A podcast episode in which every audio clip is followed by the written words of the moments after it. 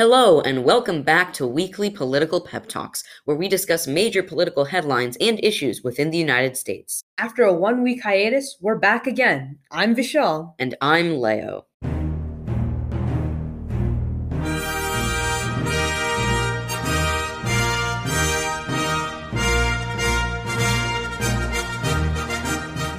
Reveal last week's quote of the week, we'd like to thank all of our listeners. From the United States to Germany to Canada, you all have been so supportive of us, and we really appreciate it. Today, we'll reveal last episode's quote of the week, then once again move on to our headlines, then get into our main topic for the episode, which will be the Olympics. Finally, like always, we'll end with a quote of the week that relates in some shape or form to the main topic. All right, well, it looks like it's once again time to reveal last episode's quote of the week. Vishal, would you repeat the quote for our listeners? I would love to, Leo. Last week's quote was, quote, it's time to use the antitrust laws and to break up these conglomerates that have now poisoned our democracy. Leo, would you like to reveal the mastermind behind this quote? I sure will, Vishal. The person who said that quote is, drumroll please, 2012 and 2016 Green Party presidential nominee, Dr. Jill Stein. Shout out to Joa Fields for answering correctly go follow him on Instagram at jcool9yt. Great job, Joa, and thank you so much for getting involved with the podcast. Now, without further ado, let's get into some headlines. The first headline I would like to introduce comes from CNN, and it is titled Biden calls on New York Governor Andrew Cuomo to resign after report details sexual harassment allegations. On Tuesday, August 3rd, President Joe Biden said he believes New York Governor Andrew Cuomo should resign after a report by the New York Attorney General's office found that Cuomo sexually harassed multiple women. Now, for those who aren't aware of the current situation, the allegations against Governor Cuomo sexually assaulting women began in December of 2020. The first woman, Lindsey Boylan, wrote a series of tweets sharing her allegations for the first time. The most notable one being, Yes, Cuomo sexually harassed me for years. Many saw it and many watched. Obviously, this tweet dropped a major bomb, as many people saw Cuomo as a respectable and well mannered person. Later on, Lindsey Boylan went more in depth with her allegations, in which she accused Cuomo of acting inappropriately with her. So, is this the only person accusing Cuomo of sexual assault? And if not, how many women have accused him? No, Leo. As a matter of fact, Boylan's action elicited other accusations from 11 different women, all claiming that the New York governor had harassed them. Virginia Limmiatis, Alyssa McGrath, and Anna Liss are some of the women that accused Cuomo of inappropriate touching. In the beginning of 2021, the New York Attorney General, Letitia James, released a statement that her office would conduct an investigation on the case. And just this week, James shocked the country by summarizing the allegations against Andrew Cuomo are true and saying that his action violated multiple state and federal laws. Now, Leo, just to be clear, Governor Cuomo is a registered Democrat, and his political beliefs tend to lean more on the progressive side. Right. So, my question to you is Do you think Cuomo would receive the same amount of backlash if he were not a Democrat? All right, so now let's get into our opinions on this topic. And Leo, I'll let you go first this time. Sounds good. So I strongly condemn Cuomo's actions of sexual harassment, and I do agree that it should be called out on all sides of the aisle. Just as many Republicans did not believe the rape allegations against President Trump, many Democrats are hesitant to call out Cuomo's sexual misconduct. In this way, I think that all sexual predators, of which there are many in politics, are horrible people, and no one should be excused from these kinds of heinous acts because of their political party. That being said, I also support Biden, as well as both New York senators, calling on Cuomo to resign. However, we also have to look at how it might just have been because once the investigation confirming Cuomo's actions was finished, it would have looked bad if Biden didn't call on Cuomo to resign. So this may have been more image oriented than anything else. Nonetheless, I am glad it happened, and I am glad that Cuomo's actions have been called out, and I hope that Cuomo steps down from his position as governor as soon as possible. Vishal, why don't you go ahead and share your thoughts? All right, Leo. Well, I, for one, believe that Cuomo would receive much more hatred and backlash for his misconduct if he were a Republican. Looking at our country's demographics, it can be seen that the younger generation tends to be more liberal, while the older population seems to be more conservative. As a result, there is a certain social stigma with youngsters in the Republican Party. Now, the listeners might be wondering what does this have to do with the volume of hatred Cuomo would receive? This can essentially be answered looking at a practical standpoint. The world runs on technology, and the younger generation is simply better at using it. Like even me and Leo are more experienced with social media than our parents. It's just a fact. So what does this mean? It simply means that hatred and backlash posted on the internet mostly comes from the youth. So for these reasons, I believe there would be more hatred if Cuomo were part of a separate party. All right, so I think those are some interesting thoughts. And now let's move on to the next headline. The next headline that I'm going to introduce comes from NPR, and the headline reads The Biden administration issues a new eviction moratorium after a federal ban lapsed. So let's start with a quick definition. A moratorium is a ban or a temporary prohibition of an activity. So an eviction moratorium is a temporary ban on evictions. The moratorium that expired last week started in late 2020, and the reason it was put into place was to protect renters who had been affected by the pandemic and would have become unable to pay their rent. So, Leo, would you quickly explain the circumstances that caused the CDC to start the moratorium? Of course. So, as we all know, millions of working class people lost their jobs during the pandemic, and many continue to even now. This means that millions of Americans were also behind on their rent payments, and large numbers of them started to get evicted from their houses by their landlords. So, if an eviction moratorium wasn't put into place, we would have seen an even larger spike in homelessness than we already have, and the number of people living on the streets would have been disastrous for spreading COVID 19. An eviction moratorium, in this way, protects the people who have the most to lose from being evicted. Landlords, however, are often very well off, and any disadvantage that they face because of not being able to evict tenants is compensated by the many stimulus checks that we have received. So, anyways, the eviction moratorium expired on July 31st. Now, Leo, if you don't mind me interrupting, how long did it take for the moratorium to be reinstated? It took about one week for the ban on evictions to be reinstated at the behest of President Biden and the CDC. This was all thanks to congresspeople like Representative Cori Bush and Representative Ayanna Pressley, who camped out in front of the Capitol building while almost all other congresspeople went home for recess. Cori Bush specifically has been a major advocate for the reinstatement of the eviction moratorium, and, dare I say, the reason millions of people are in their homes and not on the streets right now. This new moratorium that was instated will expire in October, however, only about two months from now, and already there are calls for a longer ban on evictions to be put in place. This is, however, a relative win for tenants and renters in need of homes during these tough times, at least for now. So now let's get into our opinions on this topic. Vishal, why don't you go first? Yeah, I'd love to go first. So I'm in favor of Biden and the CDC's extension of the eviction moratorium. However, I do not think it will pull our country out of the housing crisis we are currently facing. First off, eviction moratoriums do their job in preventing families who are behind on their month's rent due to issues caused by the pandemic from losing their home. However, this ban on eviction does not solve the issue of high housing costs. As a matter of fact, they make the situation worse by discouraging construction due to less people wanting to move since they have the moratorium as their fallback. The best way to take on the housing crisis, at least in my opinion, is to ease up on the governmental policies that discourage construction. These trends are closely tied to the local regulations needed to construct a building. Let's look at an example in California. A worker was denied a permit for a housing project because the plans might have covered 18% of a park at a certain time of day. If this worker had gotten a permit, more houses could be built, which in turn could lower the housing costs in the area. Since more houses are available, and this isn't the only case, there are many other instances where a worker was denied a permit due to his or her local area's regulations. So, if all of these people were able to get a permit for their project, they would drastically lower the average costs in the housing market. And for these reasons, I am not in full support of the eviction moratorium, but I do believe it does its job in preventing families from being evicted from their households. All right, I think those are some really good opinions. So now let's move on to what I think. So I, for one, strongly support the eviction moratorium. I think that it does many great things. For one, it helps lower the homelessness crisis that we are facing by ensuring that less people are on the streets and more people have shelter, especially going into the fall and winter of 2021. Secondly, it helps stop the spread of COVID 19 because people living on the streets and not staying home are more likely to come into contact with each other and spread the virus. This is specifically an issue in large cities like New York City and LA.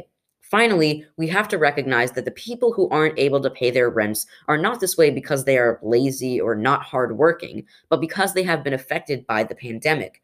Some have lost their jobs, some have had their salaries lowered because employers aren't making as much money.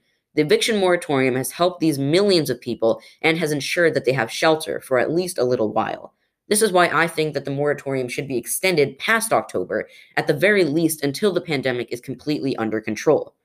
One problem that I do have with the moratorium, however, is that it only ensures that people who are living in houses now will stay in them, but does nothing to address the homeless individuals who are in need of housing right now. Other than that, however, I do support the moratorium and I do think that it should be extended. Now let's move on to our main topic for the episode, which will be the Olympics. So, today's main topic is going to be sort of a compilation in which we'll discuss multiple political issues regarding the Olympics. And indeed, there have been quite a few. As always, let's start with some background. The Olympics, as I'm sure all of our listeners know, are international sporting events in which thousands of athletes from all around the world participate in a variety of competitions. The 2020 Olympics were supposed to take place in 2020, but were delayed until 2021 due to the COVID 19 pandemic. They're taking place in Tokyo, and they started on July 23rd and concluded on August 8th. The modern Olympics have always been an event full of political controversy and political statements since its very beginning in 1896. Boycotts have been used to make statements against a host country, and competitors have used their platforms to make statements in solidarity against racism and other forms of hatred. This year's Olympic Games have had their fair share of controversy, beginning with the suspension of runner Sha'Carri Richardson from the United States track team. Richardson was kicked off the USA track and field team after she tested positive for marijuana in early July. This caused many people to speak out against her disqualification for many reasons.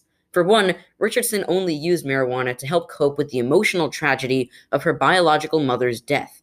She also apologized and admitted to using marijuana. Additionally, recreational marijuana is legal in Oregon, the state where Richardson used the drug. All this, however, is nulled by the fact that the team rules say there is a one month suspension as punishment for testing positive for marijuana, despite the fact that it is a non performance enhancing drug. This is significant because it brings to light the extremely high standards we hold Olympic athletes to and the high and oftentimes unrealistic expectations we have for them. These standards are much harder to reach specifically for black women like Sha'Carri Richardson due to racist standards and prejudices. All of this brings to light the issue of how we should think of and treat our idols and what standards we should hold them to. Moving on, another major controversy regarding the 2020 Olympics is the fact that Russia isn't participating. Instead, the Russian Olympic Committee is. After an investigation found that the Russian Olympic team was injecting its members with performance enhancing drugs in order to give them a better chance of winning, they were banned. A good documentary that discusses this topic is Icarus, which tells the story of the Russian doping scheme and its banning from the Olympics. After this, the country of Russia was banned from the 2020 Tokyo Olympics. However, Russia's athletes, the individuals themselves, are not banned from participating. So the ROC was established as a way for Russian athletes to compete but not represent their country. By this, we mean that they cannot present the Russian flag or anything like that. But the athletes themselves can still participate in the games. This whole issue brings up the question of whether or not the ROC is a loophole that allows Russia to escape their punishment or is it just a fair way to allow competitors who themselves did nothing wrong to not miss out on the once in a lifetime opportunity that is in competing the Olympics? This really boils down to whether people think that the Russian team deserves punishment or do the competitors deserve suspension too. This is more of a personal opinion, and we'll discuss that a little later on. The last major political issue regarding the Olympics this year was the Simone Biles case and her decision to not participate in the team all around final. Simone Biles, for anyone who doesn't know, is an American gymnast who has won numerous gold medals at previous Olympics and is an all around very decorated athlete. Biles announced on July 27th that she would not participate in the team final so that she could focus on her mental health, which was greatly affected by the insane pressure put on her. USA Gymnastics also made a statement applauding her for prioritizing her well being. While some applaud Biles for making the tough decision to prioritize mental health, others reprimanded her for, quote, letting her team down. At a personal level, Biles' decision is a way for her to be able to focus on her mental health and ensure that she does not mess up in a way that will hurt the team even more. The idea here is that if she were to compete with the mental health issues that she was facing, she surely would have performed poorly and prevented Team USA from placing at all. Instead, without Simone Biles, Team USA got the silver medal in that competition. On a wider scale, however, Biles' decision is a way to raise awareness about the importance of mental health, specifically for Black women and Black girls. As we mentioned before, social standards are typically much harder to reach specifically for black women. Biles' action also make her a role model not only for mental health prioritization, which is also important in today's hyper-aggressive social environment, but also as a courageous figure that young people can aspire to be like. Overall, Biles has become a symbol of the importance of mental health and a beacon of what it means to take care of yourself.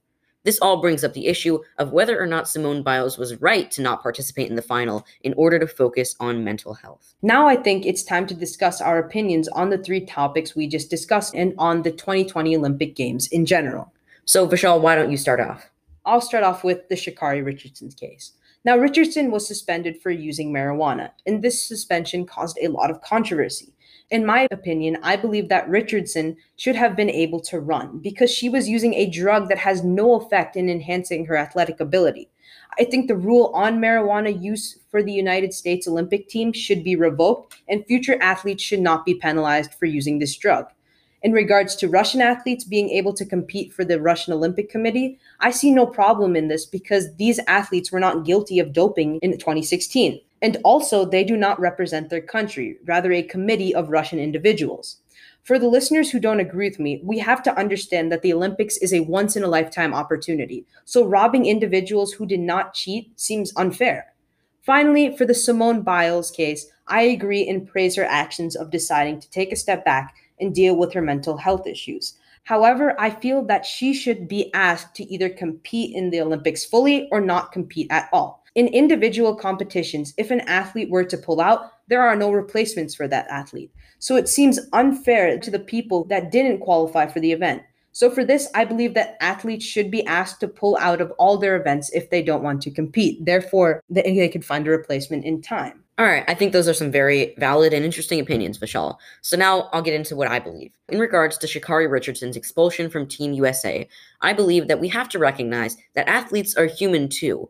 While we often think of athletes as these kinds of gods and we hold them to unrealistic standards, they are regular people, and we have to understand that regular people make mistakes. Richardson herself even admitted and apologized for using marijuana, acknowledging the mistake that she made.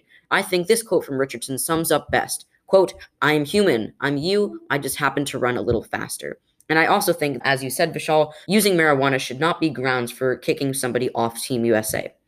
Now, onto the controversy about Russia and the ROC, or Russian Olympic Committee. I do believe that Team Russia should face some form of punishment for their actions of giving competitors steroids, but we also have to recognize that not all athletes did this. So I believe that Russian athletes who did nothing wrong should still be allowed to participate, and I think that the ROC is a good way for them to be able to. After all, being an Olympian is a once in a lifetime opportunity that should not be robbed from an athlete due to the actions of a few teammates. Finally, in regards to Simone Biles, I strongly support her decision to prioritize her own mental health and to not participate in the final. First off, there was another athlete to take her spot, so in no way was she letting her team fail. In fact, Team USA still got the silver medal in that competition. Also, I think that we must look at a mental health injury just as serious as a physical injury. An athlete wouldn't be able to perform properly with a sprained ankle, and neither would they be able to with the mental health damage that comes from extreme pressure. I think that we have to normalize talking about mental health and ensuring that we are able to take care of people's mental health. Overall, I think that there were indeed some bad decisions made during these games. But if we as a whole can sympathize with and view all people, even Olympic athletes, as real people, the whole world will be a better place. All right, that was well said, Leo. All right, Vishal, it looks like now it's time to move on to our quote of the week. It sure is. I hope all our listeners enjoyed last episode's quote and had fun guessing it was former Green Party presidential candidate Dr. Jill Stein. All right, I hope our listeners are ready for this week's quote. Although it's quite short, it is, quote, you cannot mix sports with politics. What a quote. If you have a guess for who said it, DM us on Instagram at Weekly Political Pep Talks. That's it for now. Leo, sign us off. Happy listening and stay political. For more exclusive content, visit weeklypoliticalpeptalks.com.